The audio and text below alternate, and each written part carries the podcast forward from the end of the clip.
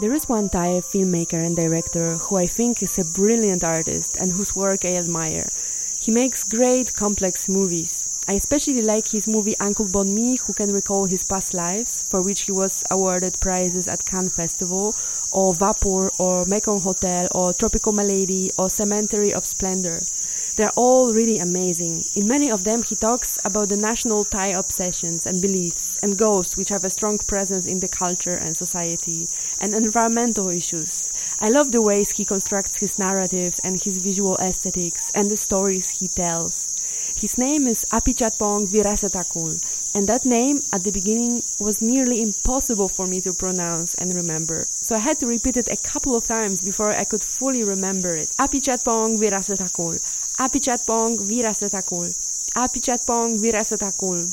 I would exercise. I think that mispronunciation of difficult names can be a sign of ignorance for non-European or Eastern European cultures and peoples. So I wanted to avoid that by all means.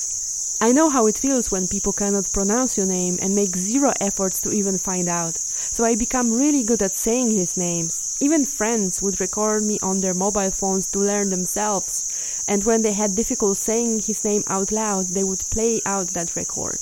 I was really proud of my achievement because I thought that I mastered it well.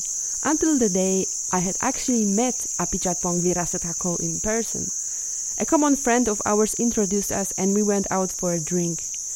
I only become really sad when he told me at the beginning of our conversation, Hello, I'm Joe.